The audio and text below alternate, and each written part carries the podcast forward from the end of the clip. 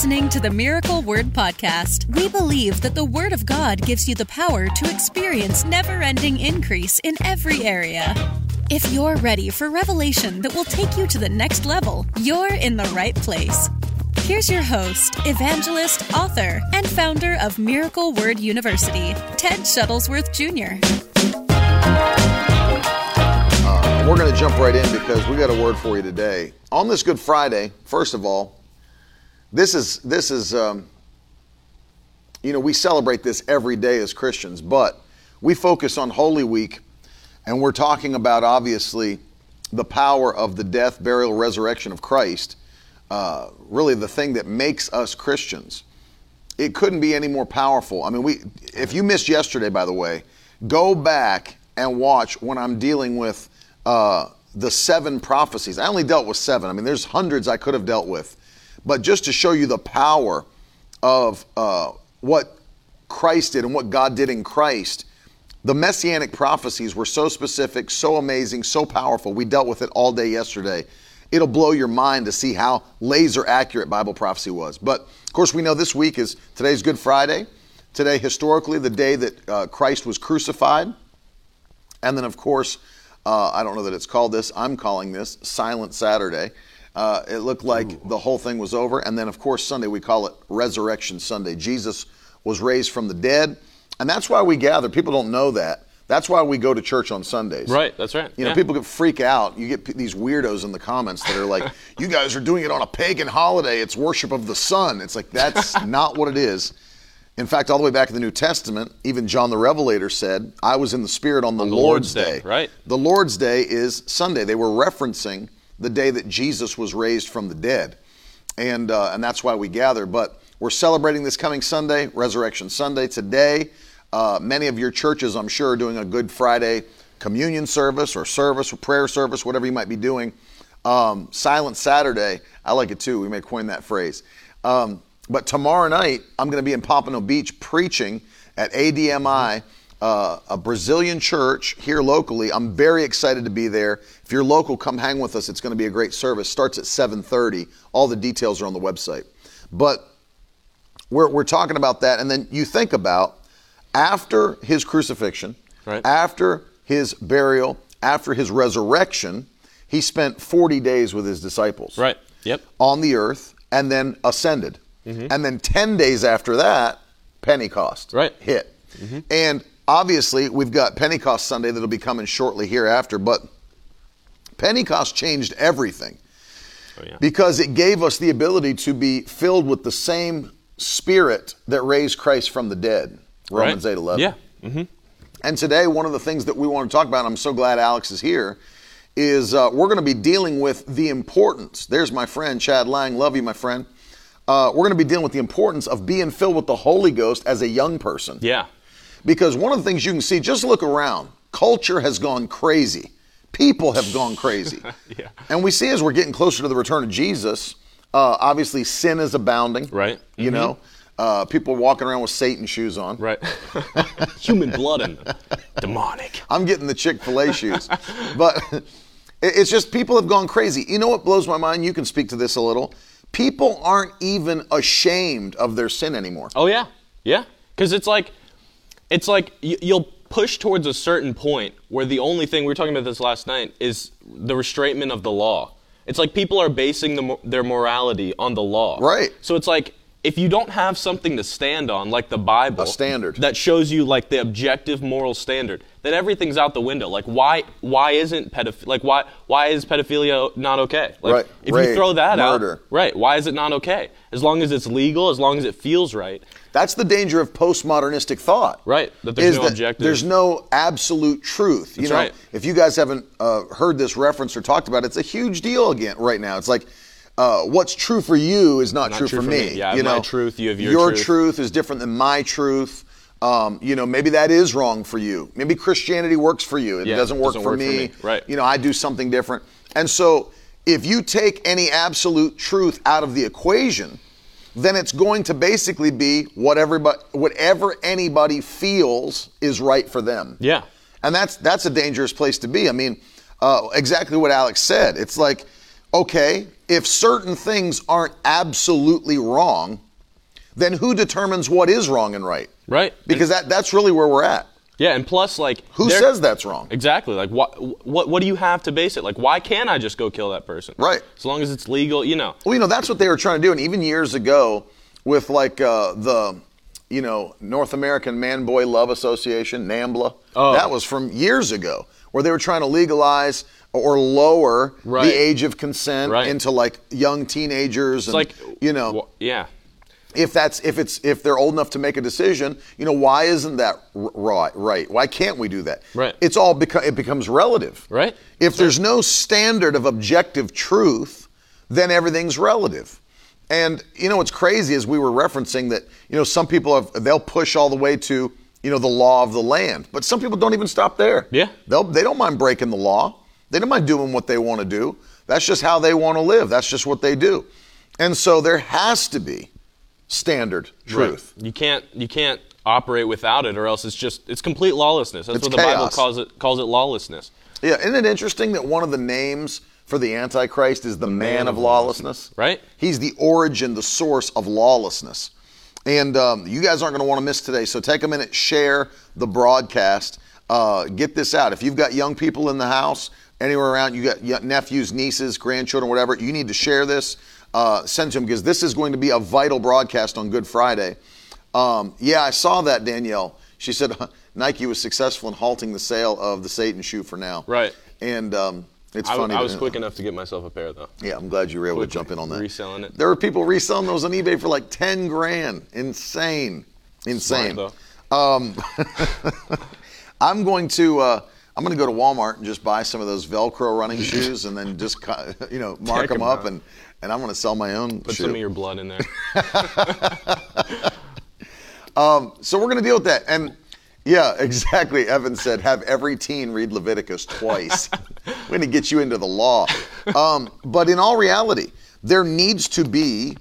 Um, so think about this not just an absolute truth that we believe, but what about a remnant of people who uphold absolute truth? That's right. That's right. That's the key. We're looking for, and God's looking for, a group of people faithful to Him that will uphold His uh, His absolute truth in the earth, that will uphold His word. Right, because it's not enough for just to have like Christians in the earth that like believe it, but they won't say anything. You, like you have to, you have to like stand up. You can't just like internally believe it. Right. Because out of the abundance of the heart, the mouth speaks. It, I believe, therefore I speak. Mm-hmm. You have to actually take an action and like actually stand up. Mm-hmm. Because if you just like internally believe it, it's gonna get nowhere, and, and lawlessness will abound like crazy. That's exactly right. You know, I was, uh, I I was looking at this today in Romans because it, it goes right along with what we're talking about. Uh, but listen to this because Paul Paul was sent as an apostle uh, to the Gentiles, not just to tell them about Jesus and not just to preach the message, but to, actually disciple those people. But listen to why. I, I love this. Um, the Bible says, uh, Romans 1 4, and, we, and was declared to be the Son of God in power, according to the Spirit of holiness by his resurrection from the dead, Jesus Christ, our Lord. Through whom, listen to verse 5, through whom we have received grace and apostleship to bring about the obedience of faith for the sake of his name among all the nations. So notice what Paul's doing. He's writing to Rome here, but you know, all of the places he was sent to bring people not just to uh, preach the gospel to them or pray the salvation prayer. Notice his end goal to bring about the obedience to Christ. That's the actions. Right. That's uh, making sure you don't just say you believe in Jesus, you obey him. Brings about obedience to Christ. It, it raises up a group of people that are faithful to obey his word. That's right. I believe like as much as people say, and you know me from perspective of a young person, as much as people say that like this generation is going to hell in a handbasket, all they want to they, they don't want to go to church, they just don't want Jesus anymore. I actually believe there is there's a huge remnant of people. I, I've met like tons of them, and I think that um, during the lockdown there was like an awakening almost like of people. I've talked to a lot of people where they said, you know, I was like I was like going the wrong place in life, and and just during the lockdown I felt God calling me deeper. And I feel like there's there's a huge remnant of people that are willing to stand up for God. They're willing to uh, obey the word, and they're, they're not going to back down. There's a there's a bold generation. If my friend Lauren said it like this, if if you can have uh, a generation of people that will cancel, you know, pancake mix, th- they'll stand up and, and cancel, you know, sin. That's true. That's absolutely true. They're bold. You know, that's that's that's a good point. Like it's a it's a generation of people who don't mind fully throwing themselves into Right. what they believe. That's right. Like fully throwing themselves into. Like that cancel culture is a great example because there's people that are like willing to like okay, I'll give you an example. I preached last year. You remember this when we were, when we were preaching at the Uproar conference, and then there was a whole group of people that were just offended. I think just like at the conference at large, Oh, yeah. But like uh, decided to take it out on several people. Me being one of them, and just an entire group of them uh, started trying to like bombard my Instagram. You know, blow up my posts. You know, all like this stuff. with, 10,000 comments Oh yeah, like ten thousand comments. Try hate hate messages, hate posts, trying to cancel me, trying to get me to shut up, all this other stuff. Made fake accounts of me, you know, all this, all this different stuff. The- And, and like literally, we're dedicated. I mean, I, I have to applaud their dedication. they were dedicated, and it's it's it, weren't they? I mean, like it was like their mission to take you down. It was their like, mission. Photoshop pictures of like. Yeah. They went into Photoshop and like did the work. did the work. They're- they they were put like- in the work. I have to applaud their faithfulness because they went hard. And uh, that's because it's a generation that if they believe in something, Yeah. they believe in it all the way, they're going to go hard at it. Yeah. And um, that's that's something that, that God can use in a mighty way. That's right. Because that truly is. And of course, they were doing it on the uh, the side of uh, you know wickedness or, or lawlessness or sinfulness, but they were faithful to their sinful thought. They were faithful to their lifestyle. They're faithful to what they personally believed, uh, even though it was wrong. But flip that. Imagine if they're in the kingdom right. of God and they have that same zeal, that same boldness for the things of God. Imagine that.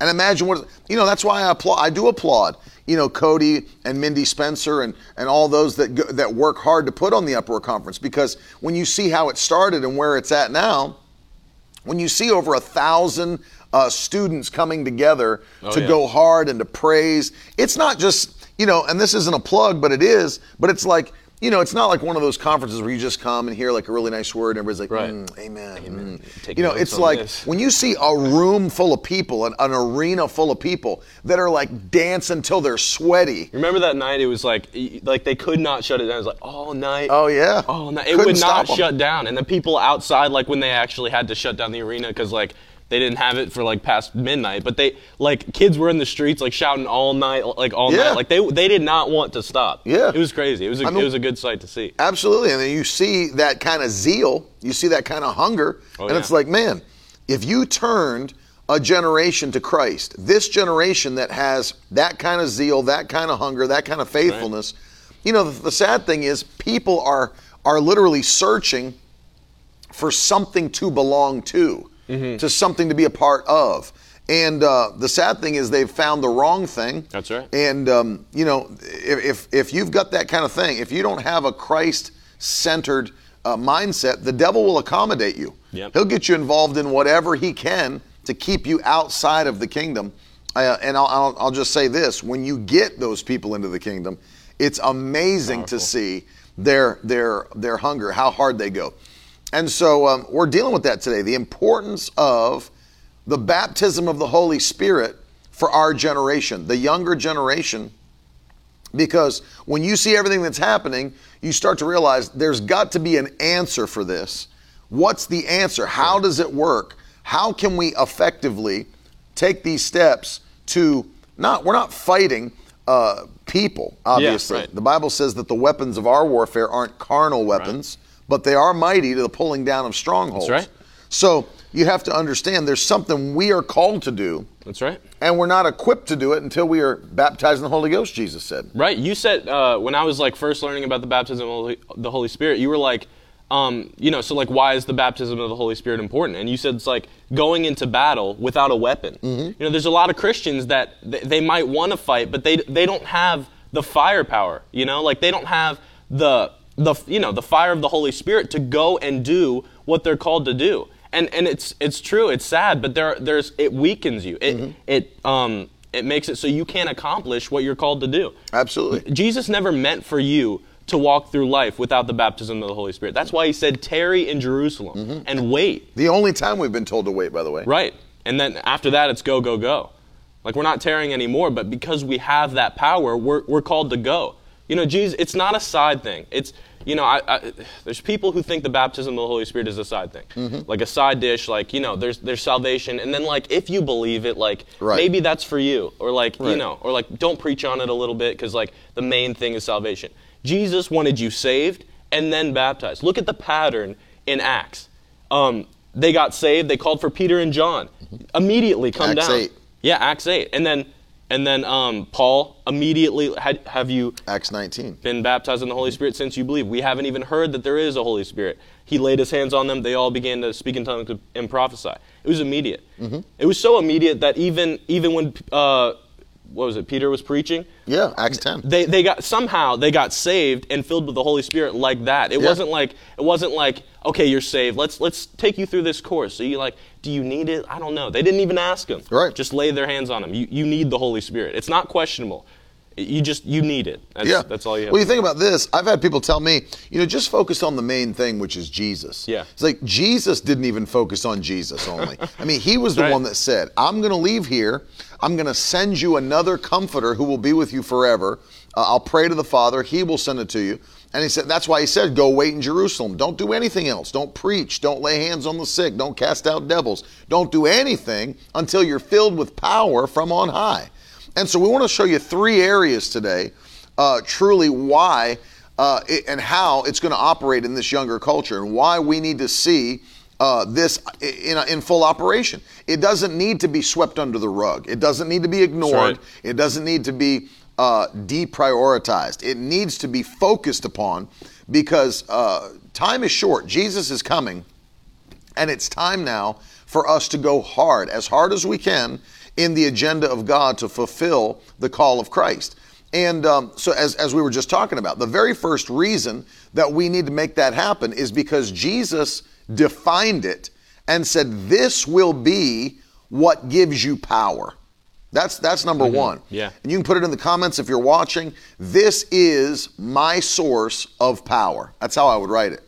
This is my source of power. And so the, the real key here, you start to realize that Jesus had the mindset. Uh, You know, the, the reason he did, it's God's pattern. Even Jesus didn't have power. That's right. That's that's hard for people to grasp. I mean, yeah. he didn't have power. Didn't do one mighty work. I wanted to look at that because it, it's mind blowing to me. I want you to think of this Jesus didn't have power for 30 years. For the majority of his life. Uh, It blows my mind. You know, he emptied himself of his deity uh, and, and parts of his deity, the kenosis of Christ. He was all God and all man in one in one body. So that that that right there is a hard concept for people to understand. He was all God and all man at the same time. Right. Uh, but there were certain things that he emptied himself that of that nature. For example, he wasn't omniscient as a man. He didn't know all things. In, in fact, he even said it. There are things this is only for my Father to know. It's not for you to know. It's not for me to know the times and the seasons. Only my Father knows these things. So there were there were areas. You know, he still a great book is uh, by J. I think it was J. Oswald Sanders, The Incomparable Christ. Phenomenal book on, on Christology. But he goes back and forth showing you Jesus had humanity and he had deity Right. all at the same time. He still got tired. He had to go to sleep. He had Right. to eat, all those things. He had to grow in wisdom, had to grow in stature, book of Luke tells us. But he was all God. But think about this even being all God, all man, he was trying to pattern for us what every human Christian should look like throughout their life. Though we're born in sin, we are redeemed, given God's righteousness, and then filled with the Holy Ghost and have the ability to do the works of Christ. So he showed us by doing it himself. Right.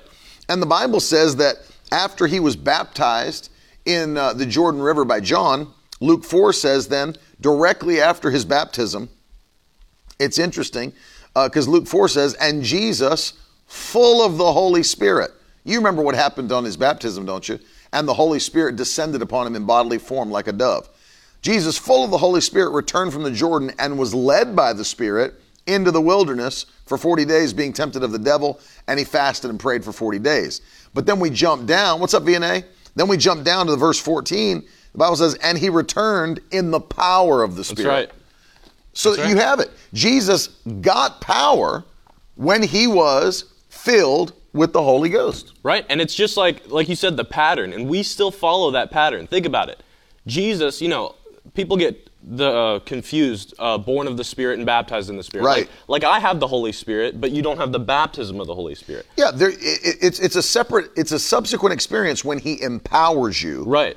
by the baptism of the Holy Spirit. Just just like Jesus, he was born of the Spirit because the Spirit impregnated Mary, Mm-hmm. but then he also had to get baptized with the Spirit. He he didn't become God in the Jordan River. You know what I'm Right. saying? Like he was Nor God. did he get saved in right. the Jordan River. Right. He was saved and and, and He didn't need to be saved, right? Because Right. he was born free from sin. He was a sinless man. Right. And so it, it wasn't that he became the Son of God, nor was it he got uh, saved or redeemed. It's that he got filled with power. Right. So that's a subsequent experience. Like he had to do it. How much more do we have to do it? Uh, totally. And it's it, don't don't do anything until you have it. It's it's a it's a bucket number one thing. It's not a bucket number two or three. It's salvation, then get filled with the Holy Spirit. Mm-hmm. And some people, it's salvation, Holy Spirit, like like that. Yeah, it happens at the same time for some. Yeah. But see, here's where you get into problems when you start talking with people. It's like, oh, well, you're creating a class system within Oh, the yeah. body of mm-hmm. Christ. You know, you're trying to create like elite believers that these ones have the Holy Spirit, these don't. And then they'll hammer you and say, well, the, the Bible teaches every believer has the Holy Spirit. Yes, they do. Every believer has the Holy Spirit. It's the seal of your salvation. But having the Holy Spirit dwelling in you and being baptized or empowered by that same Spirit aren't the same thing. Because if they were, then what was the point of Paul or Peter or any apostle dealing with any new believer Right. and then uh, guiding them to have that subsequent experience? What was the point? Why didn't they just say, okay, all of you believers, the whole city of Samaria, now that you're saved, you're good, you're good, you've got it all? No. Peter and John heard about what happened and came from Jerusalem. They had to make a trip. They came from Jerusalem and came to Samaria for the purpose, the, the sole purpose right. of laying their hands on the new believers so they'd be baptized in the Holy Ghost, And filled with the Holy Ghost. that's a long way. right. I mean, like, like- for, them, for them to do that, they weren't in a car. Yeah. You know, Paul went to Turkey, went all the way to Turkey, found those 12 men, and then after he got them baptized in the name of Jesus Christ, see, they'd only been baptized in water, John's baptism. Then he preached the gospel to them, and they got saved, mm-hmm. baptized in the name of Jesus Christ. And then he didn't just say, Well, you're good now, we'll see you later. that's right. And then he laid his hands upon them, and they all 12 were filled with the Holy Ghost. So you can't argue, even from Scripture, that there doesn't need to be a secondary experience. You can't argue that because we see secondary experiences in Acts 2, Acts 8, Acts 19, and then it actually happens simultaneously in Acts 10. That's right. But you can't argue that we don't need it. The book of Acts shows it to us in pattern. Right. And uh, Mackenzie said, This is why I love Uproar Conference. I agree because, you know, not just Uproar Conference, but there, there are still churches, there are still people who are focused on, you know, on the baptism of the Holy Spirit because it's important not only for people in general, but for young people. Because, you know, in most youth groups, it's like it's like pizza, then a game, and then we'll talk a little bit about Jesus and like salvation, and then go home. And then at the end of like what what like 12th grade, they'll just know like, you know, Jesus loves everybody, you know, turn the other cheek. That's all they'll know. But you're, sending people into liberal universities. Think about it, like liberal universities with with satanic messages, just like demonic, you know, th- there's there's- Indoctrination. yeah, indoctrination centers without the power of the Holy Spirit. And you watch to see how that happens. And generations past, you see how that worked out. It did not work out well. We need it so badly. To because if you're going into like a den of lions, you don't want to have like, you know, just like turn the other cheek. Right. You know. it's not. It's not being. Um, uh, we're not equipping people properly to Right. send them out. You know, it's like makes me laugh. They're like, you know, people are like, well, I send my kids to public school to be a light in the darkness. But it's Right. like they're seven. Yeah. They're seven years old. right. They don't know. They don't even have enough word content in them to be a light in the darkness. They're Right. not equipped at that point to mm-hmm. be a light in the darkness. And so, you know, we, we've we've just looked at it that way and not focused on the Holy Ghost. All right, so look at the trap. Is that we take our young people that have been in church that don't even really aren't getting any kind of an impartation, not getting any kind of wisdom, knowledge built up. They're not prepared, they're not equipped uh, with the information. And then we send them out into liberal indoctrination centers. That's what public high schools are. That's Yeah, what is. universities are. It's what they are. It's what But some, Bible Christian- schools yeah, are. I was about to say that. That's what some Bible schools are. Yeah. Trust me. It's absolutely true. And then they'll get they'll get you coming back. They will destroy. They'll tear your uh, your religious mindset apart. You'll come back. I mean, I've watched it happen. I mean, do you realize this is one of the reasons that I was crying out to God and so um, um, upset, and that we launched Miracle Word University. One of the reasons that I began to teach the doctrines of the church from the New Testament Pentecostal perspective is because I was so sick of seeing people, young people, get saved in my meetings, go off to these universities, and come back not even believing the Bible's inspired, That's right. not even believing the canon of Scripture should be what it is, that we don't know what the Bible's really saying, that Christianity is just another religion among many. I mean, there's so many things. They come back because they weren't equipped. They didn't have the information, they didn't have the knowledge right. to go to those places and know what needed to be taught to them uh, ahead of time. You know, I taught my youth group different when I had a youth group. I didn't just go in there, like you said, we had games, we had fun things, but I taught them doctrine. People, I had youth pastors that would call me and they'd say, uh, do you take an offering in your youth group uh, from your kid? I said, Do I take an offering? I teach on giving for 30 minutes right. every single week before my message. They're you, you preach for that long to young people? Yes. And all the young people that I know that stuck with it, they're all blessed now.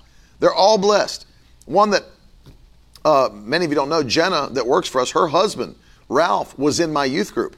And uh, Ralph now, uh, the company that he works for, he's in the top 10 sales uh, people in the nation. In the nation.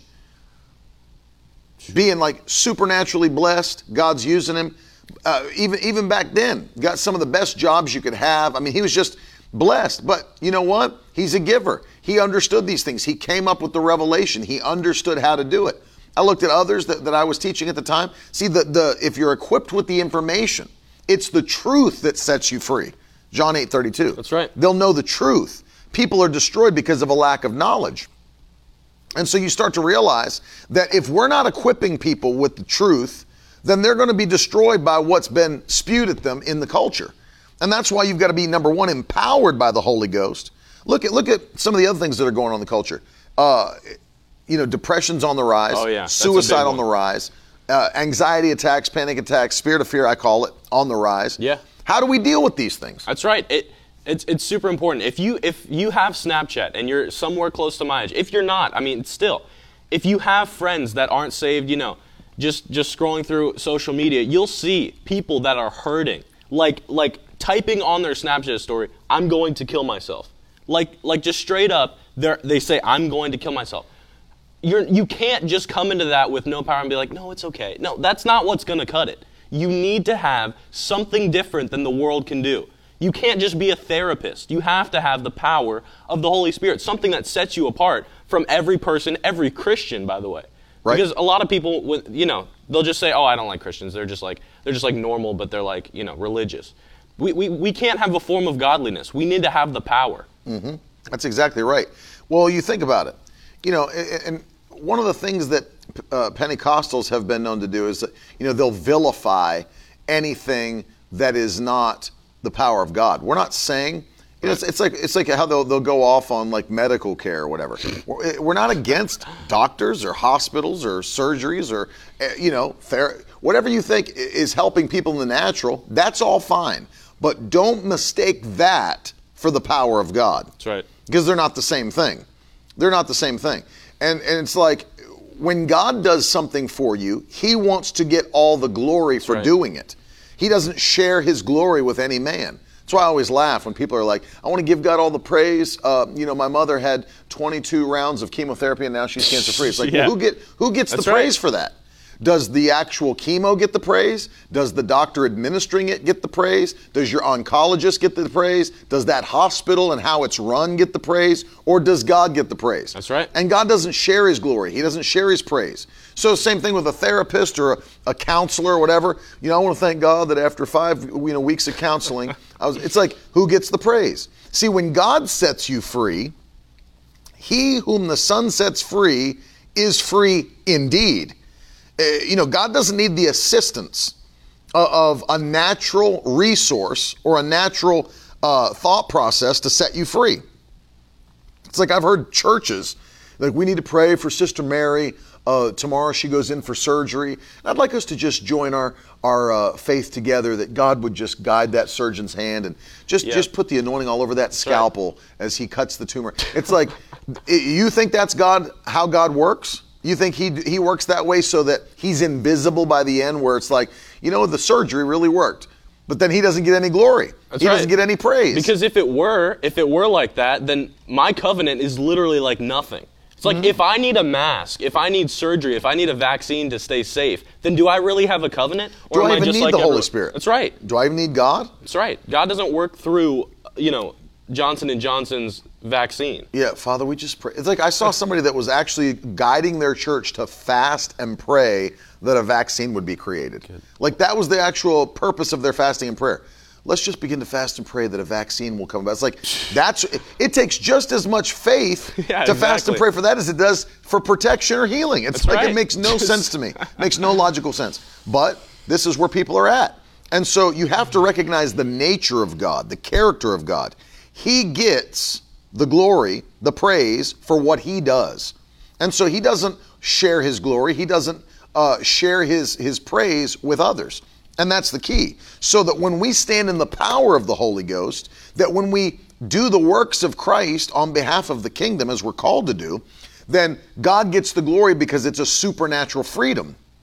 When you can be delivered from depression and don't need antidepressants, then it's it's supernatural. When you can be delivered from anxiety, when you can be delivered from suicidal thoughts, when you can be delivered from sickness, and it's not because of a surgery or a medication or anything, it's divine right. healing. It's divine deliverance, and it's facilitated by the Holy Spirit's power. Right? There's no side effects with with God's power. That's why you'd rather. It's not like it's not very like I get to pick between the Holy Spirit or or this medication. Like go with the Holy Spirit. It's better that way. Of course. It's not going to pop back up. You don't need four more pills just to quench the side effects of that one pill. Exactly. That's very true. And you know, Side effects may include death. Yeah, yeah. I could just do that myself. I don't need your pill. That's Um, but you've seen that. I'm sure you've seen uh, so many examples of young people hurting, uh, depressed, those that are like really struggling, and um, just what what have you seen as far as when once people begin to see the power of God in action, the power of God at work?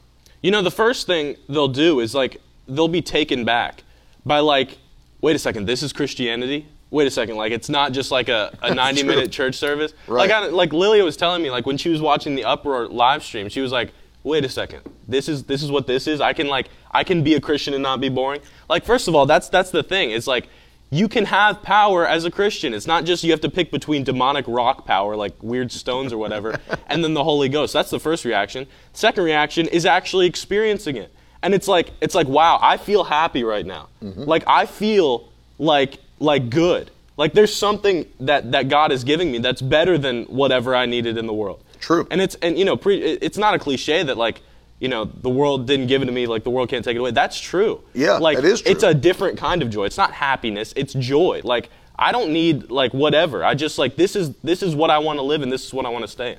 Tariq said side effects may include laughter, joy, peace. Right. Uh-huh. yeah. Lilia said, wait, they didn't pre schedule when to stand and sit? oh my god. It's true. well, and you think, you know, we have a generation of people that are hurting.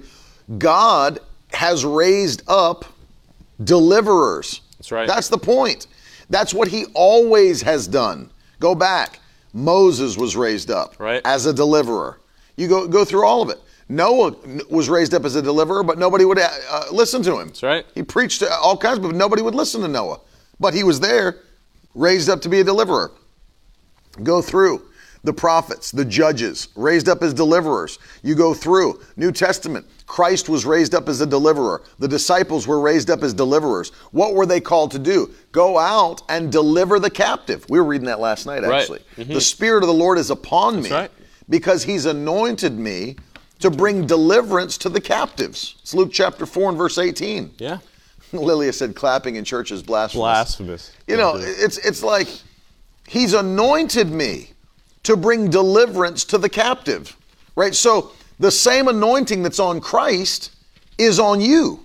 You're the body of Christ, filled with the Holy Ghost. Deliverance to the captives. Yeah. You're anointed to destroy the works of the devil, just like right. Jesus. That's right. You got to proclaim that over your own life. Like, like yes, Jesus was that, but I'm a, like he was the prototype. I'm like Jesus now.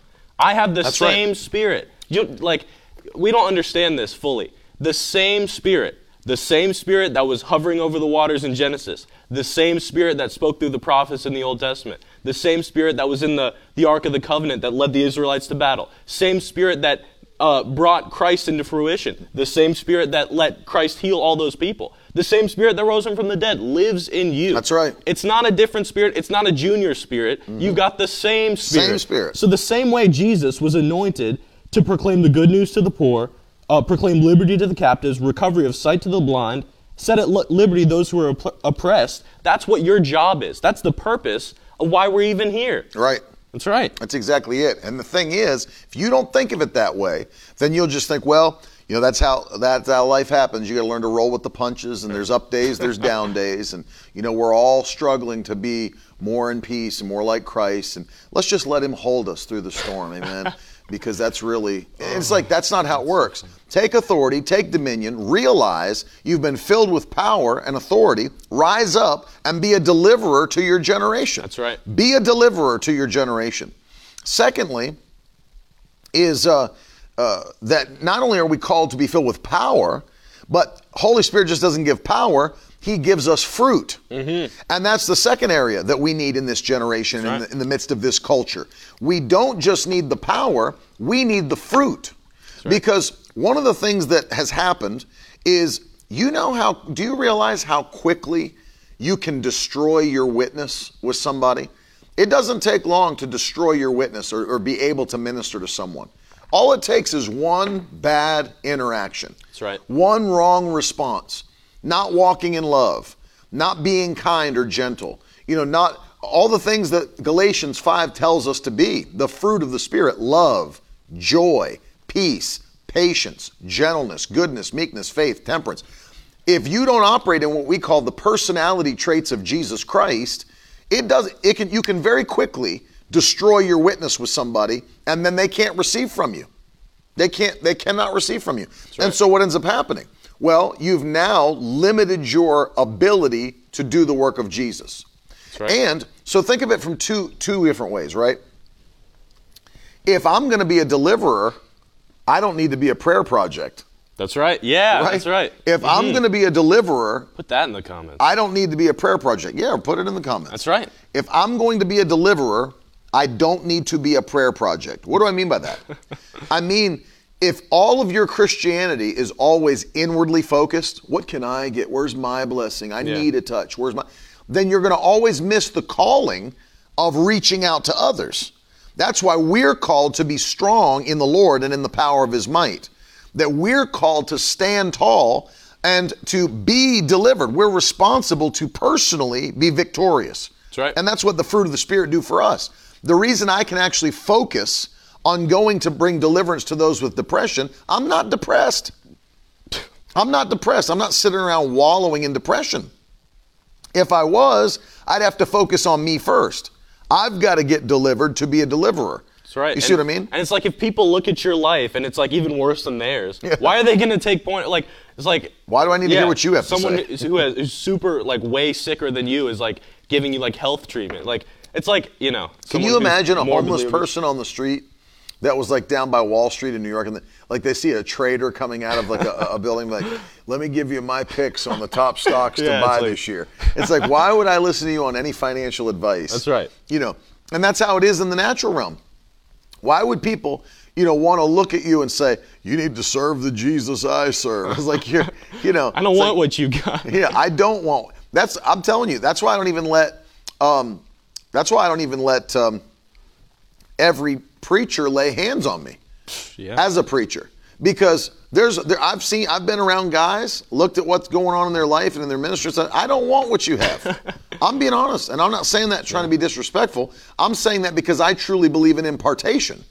I believe in impartation. There are people that I do want to lay hands on me and there are plenty of people that I don't want them laying hands on me. I've told people no before. A bunch of people. I'd like to just lay hands on you and pray. No thanks. No thank you. That's right. I actually had to explain to a guy one time why he couldn't lay hands on me. Seriously. And he, he was like, well, why don't you want me to lay hands on you? I said, because first of all, you don't understand, apparently, that in the Bible there's only so many reasons to lay hands on someone. To get them filled with the Holy Ghost, I'm already there. To get them healed, I'm not sick. You know, to get them delivered from demons, I don't have a demon. Said to bless them, and I said, I'm already more blessed than you are. That's right. I said, so I said, which one? I said, or the fifth one is to separate them into ministry, to, to ordain them into ministry. I said, I'm already in the ministry. I said, so for which of those five are you wanting to lay hands on me? He's like, well, I never thought of it that way. Well, think of it. think of it that way. I said, no, and I was kind with him. I said, no, I- I understand you want to pray for me. I said, pray for me from home. You know, add me to your prayer list. When you think of me each day, pray for my ministry, pray for my right. family, pray for. I, I'm not. It's not that I don't covet your prayers. I want you to pray. I don't need you to lay hands on me. You understand? And so now, I'm not saying that I wouldn't have people lay hands on me. I have my father lay hands on me. I have Dr. Rodney Howard-Browne lay hands on me. I ha- I've had Bishop Oyedepo lay hands on me. I've had all kinds. My uncles lay hands on me. I, I've had many ministers that I do want what they have. Right. I do want what they have. I'm not more blessed than they are right? I'm not operating at a higher level than they are. And so I do want them to lay hands on me because I'm headed somewhere. That's right. But uh, if someone looks at your life and is like, why would I want what you have? You know, why would they listen? Why would they listen? You know, and by the way, let me just put a little aside here. Um, this is one of the reasons Jesus said it's hard for a rich man to enter into the kingdom of heaven That's right. because and it, and he's not and I want to make this uh, very plain, very clear.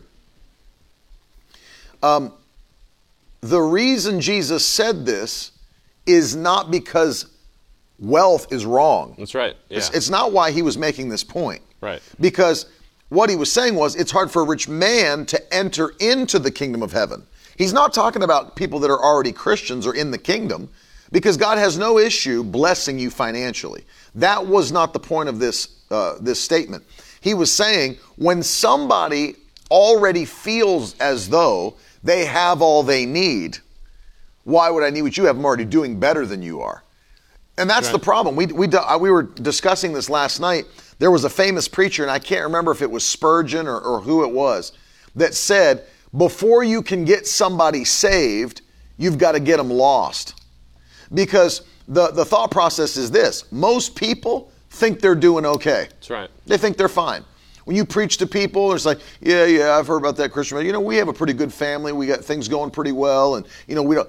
It's sad that it takes sometimes crisis in someone's life for them to come to Jesus. It shouldn't have to take that, but when somebody's humbled and brought low, they realize like I don't have everything I thought I needed. That's right. It shouldn't have to take that, but many times it does.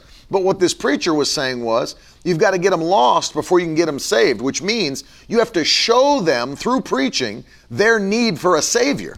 It doesn't matter how much money you have in the bank. Doesn't matter how healthy you are. Doesn't matter how well your children are doing. Everyone is dead and on their way to hell unless Jesus saves them. Yeah. And so you have to get them lost before you can get them found. And, and so the, the, the thought process being, it's hard for a rich man. Well, why? Because he thinks he's doing well. Mm-hmm. Everything's fine. I don't need help. I don't need Christianity. I don't know. And the thing is, that's deception. It's deception, which is also why the disciples said, Well, then, Lord, who can be saved? Because they had Right. money. Yeah. And they were freaked out by that statement. uh oh. But understand something.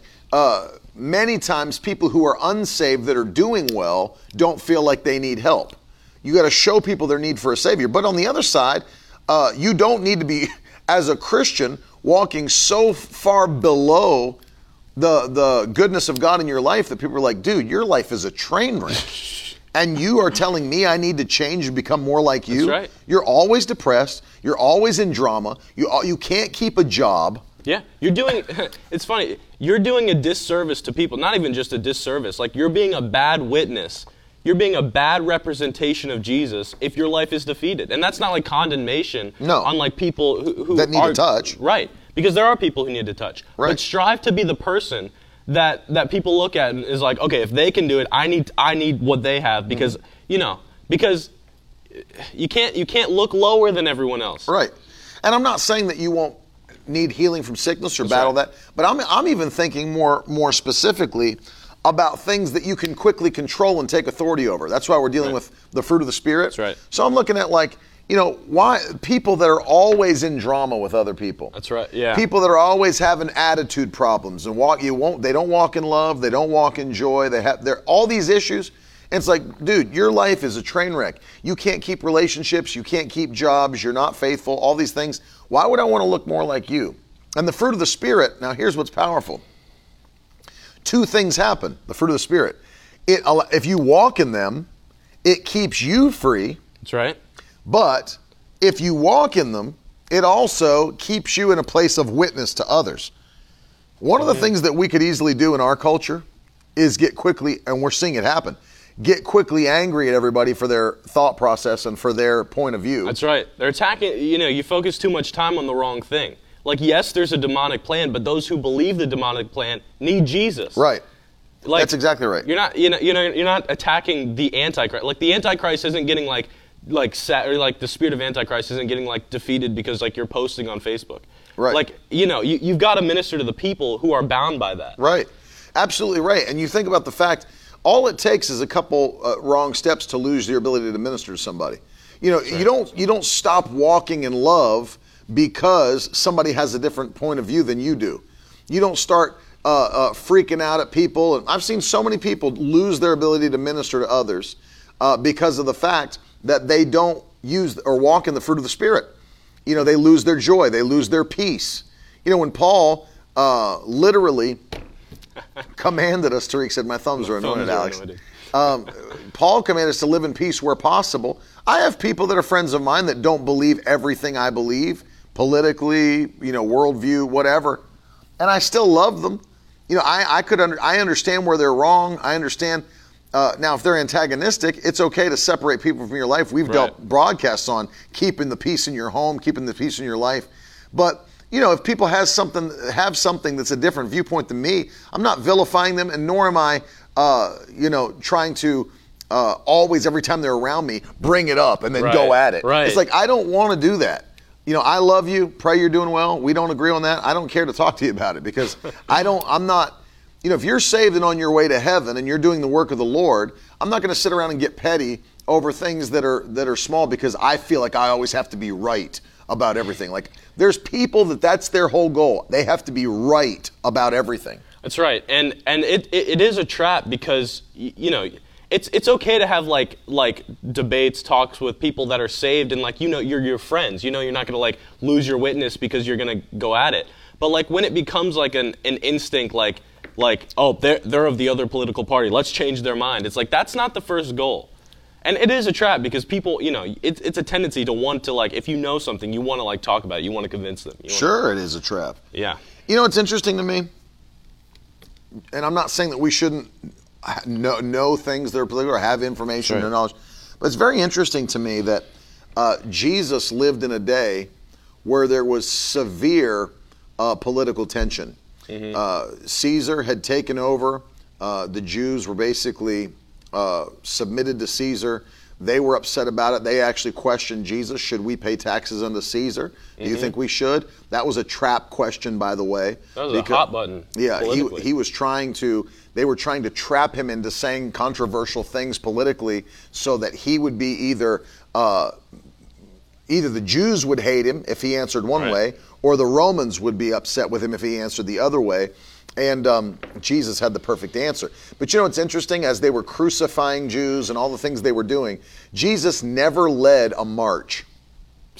Jesus never protested. There was never one protest.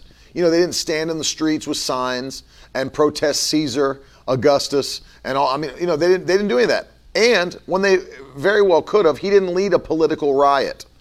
You know, the only thing, unless the only thing they did when they pushed back was if it stopped their commands from Christ. Meaning, uh, when they told Peter and John, don't preach or do any more healing or any of that. Acts 5.29, we must obey God rather than men.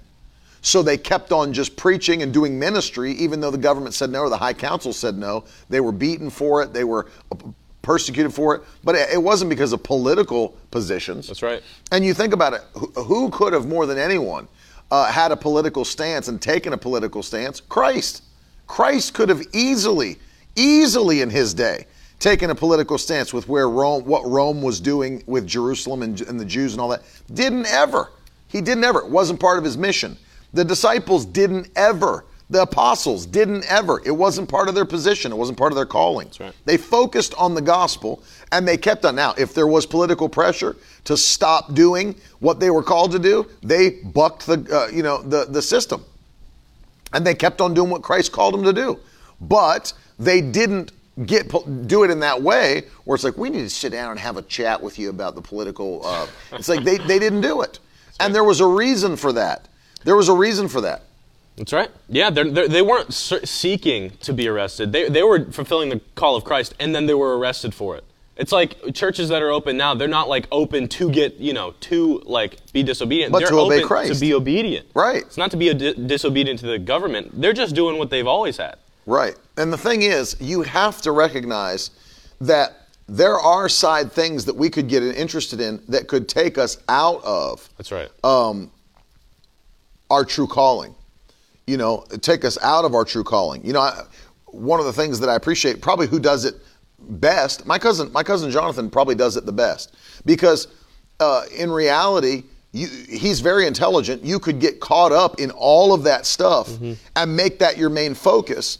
Whereas he doesn't. He has that where he can explain it to you about what's going on politically and all those things. It hasn't taken one ounce away from his actual ministry right? Hasn't taken one ounce away from him winning the lost or seeing people healed or seeing people delivered and holding Holy Ghost meetings. And I mean, he's in the midst of a, a four week extended revival.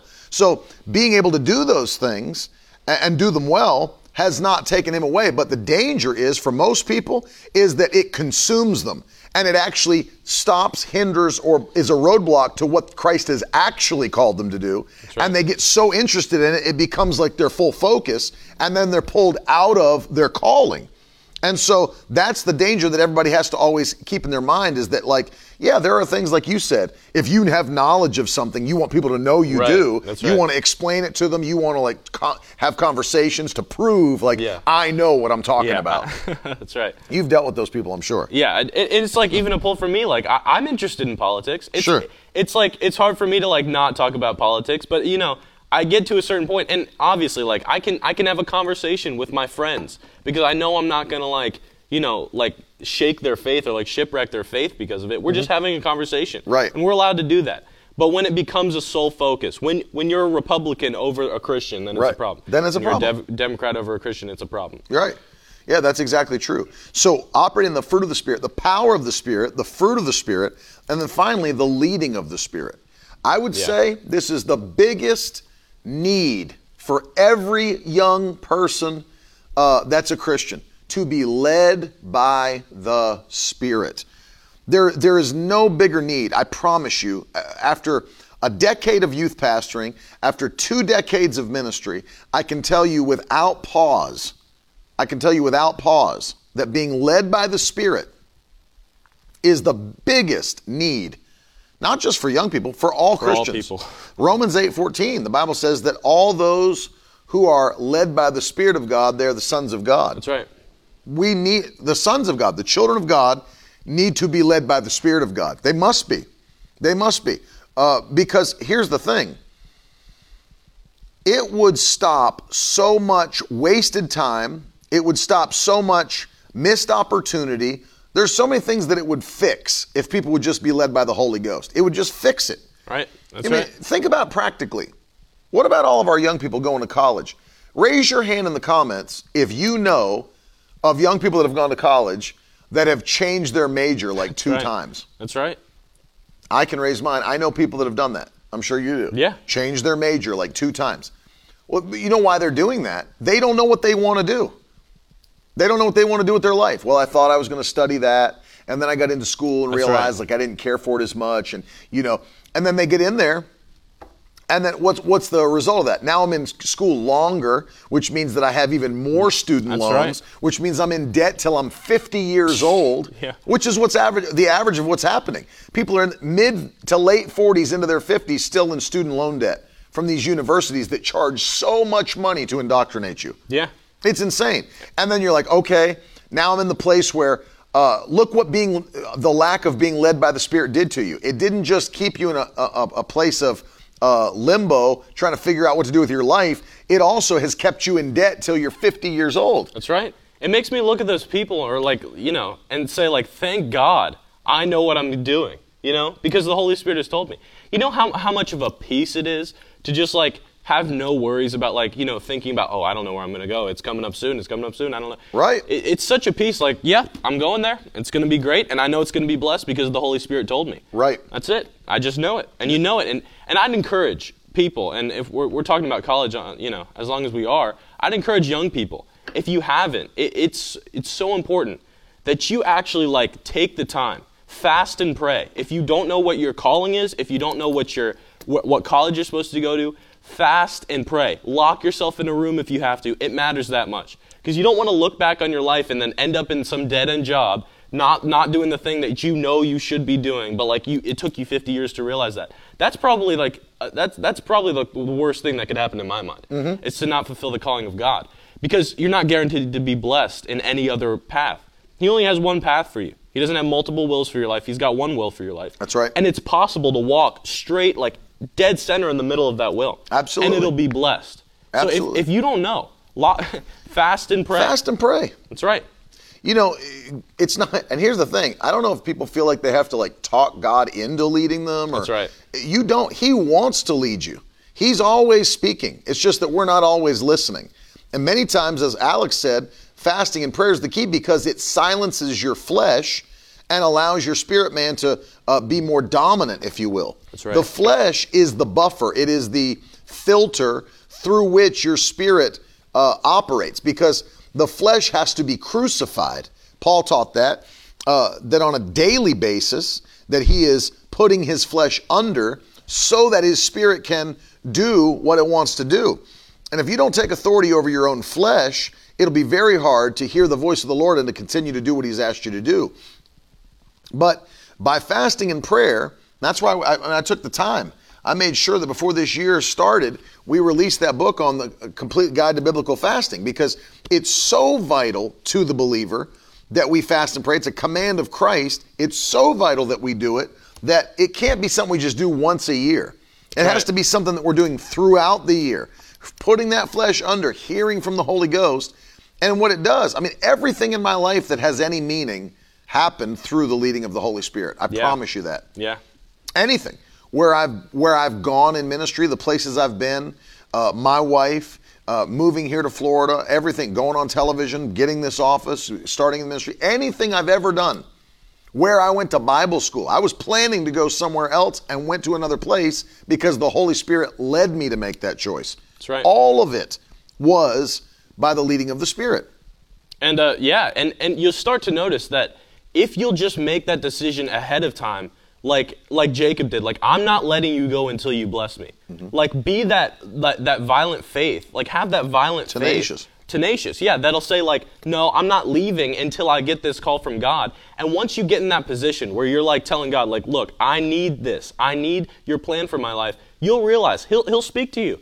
If you're in the place of obedience, like I'm going to be obedient to fast and pray, and then when you when you say something, I'm going to move on it. Be in a position that like he knows once he drops it in your spirit, you're going. Yeah. And because like that that's a vessel that's ready to go. Yeah. You're not gonna, you know, ponder on it for a couple months and then think about it, weigh the pros and cons. When God speaks, you go. Mm-hmm. And once you cross that bridge in your mind, he'll he'll start dropping things in your spirit because it's a sign to him that once you do it, he knows you're you're a vessel that'll go. A, That's a- you know, a car that'll go. That's exactly right. Yeah, because, and I love that. Move quickly on what the Holy Spirit tells you to do. It's such a vital thing. You know, we, we've had people, Carolyn laughs because we'll have people come to us and be like, man, you guys like, you don't ever like think about it or like pause. Like you get this thing, you get an idea, like you just do it. And pe- we laugh because so many people have now told us that. But it's not that uh, we're just trying to be reckless and no planning. It's like if That's the right. Lord is burdening, burdening us to do something, we do it as quickly as possible.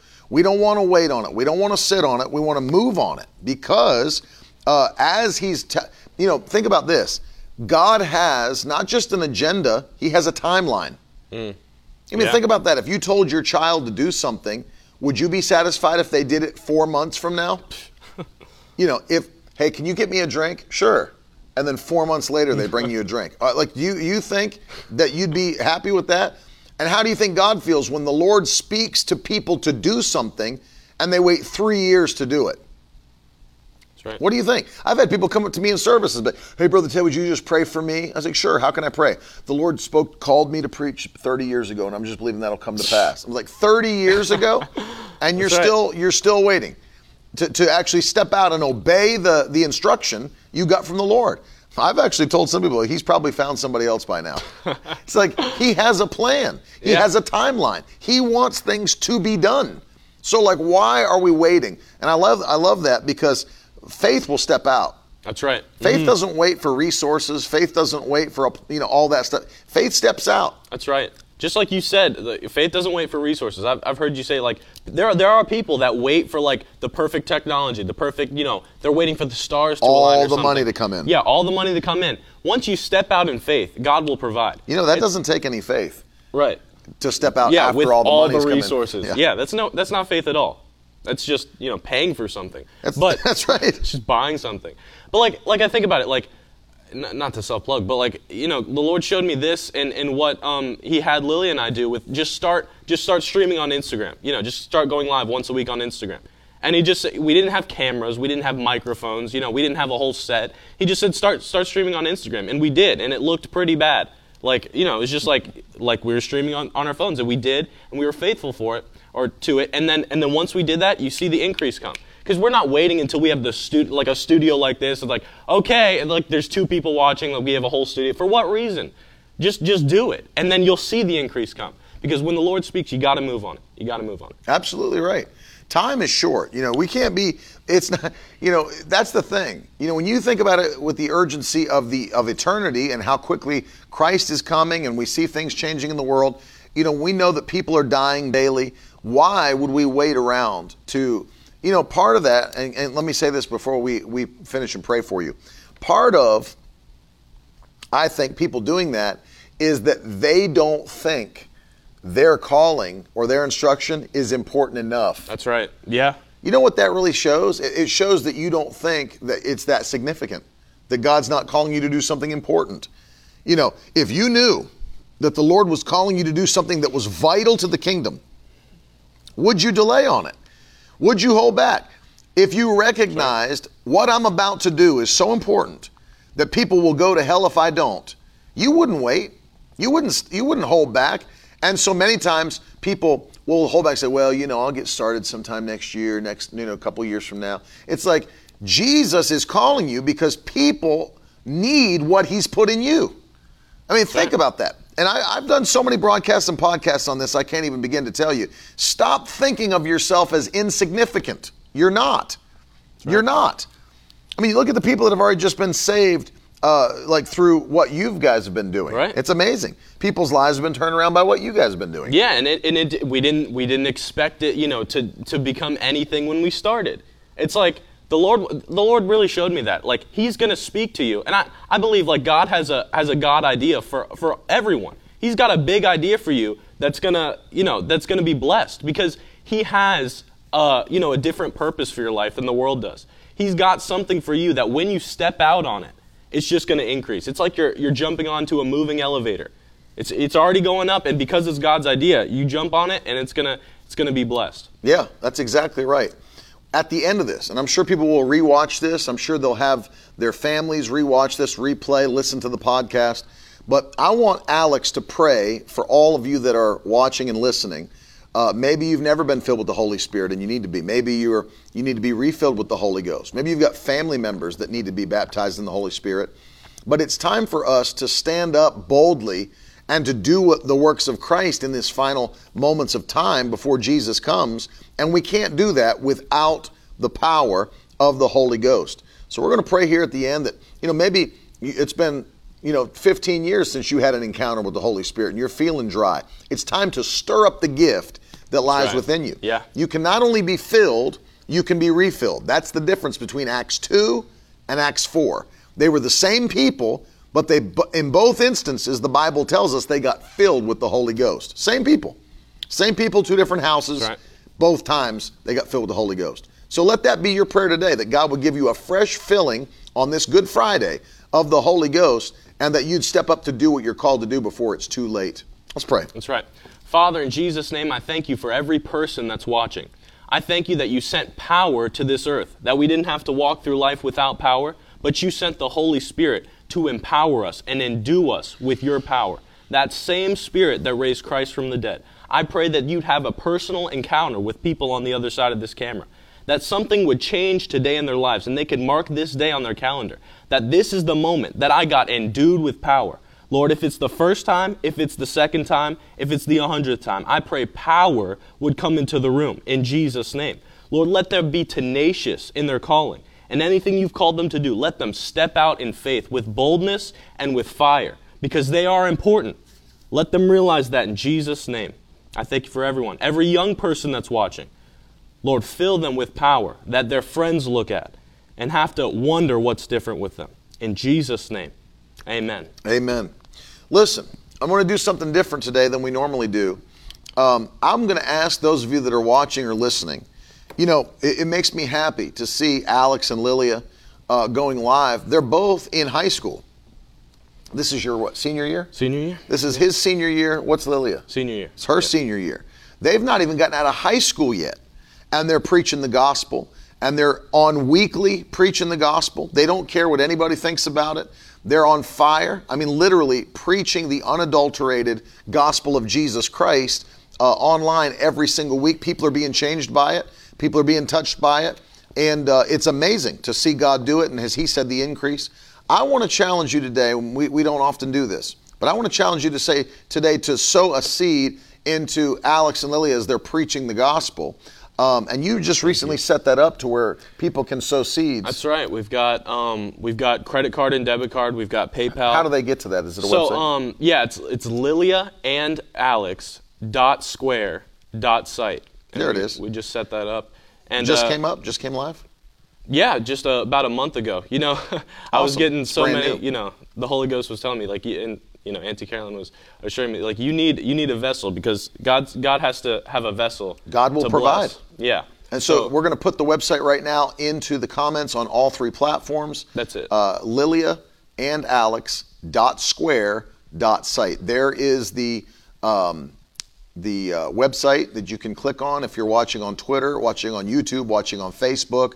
Uh, did you guys set up a Cash App? Uh, yes, we do. It's it's Lilia and Alex. dollar so, sign Lilia. So dollar Alex. sign Lilia and Alex is the uh, Cash App uh, that you can use if you'd like to use Cash App. I would encourage you guys to sow a seed, do something significant because they are standing up for the uh, the power of the Holy Ghost in their generation. We need more young people that are doing what Christ has called them to do. We need people that are not ashamed of the power of the Holy Ghost, that are not ashamed that they're spirit filled, that they believe in the blessing of the Lord, they believe in the power of Christ, not ashamed. In this generation that is extremely, uh, what would you say, antagonistic That's right. towards that message. Um, what are they? They're asking about PayPal. Do You know have it? what? I think it's it's uh. Pay, uh, how do you do the PayPal.me slash Yeah, it's, it's uh, paypal.me forward slash. Lilia and Alex? There you go. So it's paypal.me forward slash Lilia and Alex spelled out. Hey, I want to thank you ahead of time. Thank you for sowing. We really appreciate it. Yeah, We really Lili- do. Lilia is uh, Alex's friend from high school, and uh, she's on the broadcast right now. But uh, if you go to their YouTube channel, you can see them preaching and teaching uh, on different uh, topics, and they even just started a new series where, called. Uh, which I think is a phenomenal Wow, uh, who name, came up with it? phenomenal title, Lilia, because they were started with Lilia and Alex Go Live, And then they started shorter videos that are five minutes or less called Lilia and Alex Go Five. So cool. And uh, I don't know who came up with that, but it's amazing, amazing. um, but if you go listen, uh, direct your young people there, direct your your uh, children, grandchildren, whatever. These are topical things they're teaching on, um, and you can get this from that their own generation. They need to hear it from their own peers. And uh, if you check it on YouTube, just search Lilia and Alex Go Live, and you'll find the channel, all the contents on the channel, and then subscribe to the channel and uh, and share it with people. But they're preaching the Word of God and unashamed of the fire of the Holy Ghost. I love that you've been playing some of these old Pentecostal ministers and their Oh, yeah. meetings. It's Um, yeah. Pe people need to see it. This generation needs to see the fire. I know you've played A.A. Allen. oh, Have A. you A. done Allen. Mm-hmm. Dr. Rodney, uh, Benny Hinn. We, we've uh, played a lot. We should we should start doing that. What, what do we call it? Watch party. But um, Yeah. yeah. People need to see that, and it's encouraging because you know people would scroll. You know, young people today will scroll through TikTok and hear like the same. Like even if it's Christians, they'll hear hear the same message. You know, it's hard to be a Christian. Jesus never promised Yeah. an easy life. Let's just like snuggle with him in the store. Yeah, it's it's horrible. But it's it's it's awful, and that's, if that's all that people are saying. You need if you have young people, you need them to you know hear something good, not depressing. Don't depress them with like you know like something like you have purpose, you have right. fire, you have a, you know you've got a calling that's important. Absolutely. And we It's love to important. encourage them. We love to even you know if they have questions, we'd love to talk to them. And I'm, I can tell you, these guys are studying, they're focused. Alex's plan, of course, he was, you know, he was saying he thanks God for the Uproar Conference. He got filled right. with the Holy Ghost at the Uproar Conference. That's right. Yeah. And, um, And called to, to preach. and called to preach at the Uproar Oh, yeah. Conference. And so that's really what God's called you to do is to preach the gospel. That's right. And so uh, you're all now. It's amazing. He's already in Bible school courses as he's in high school still, but he's doing double duty.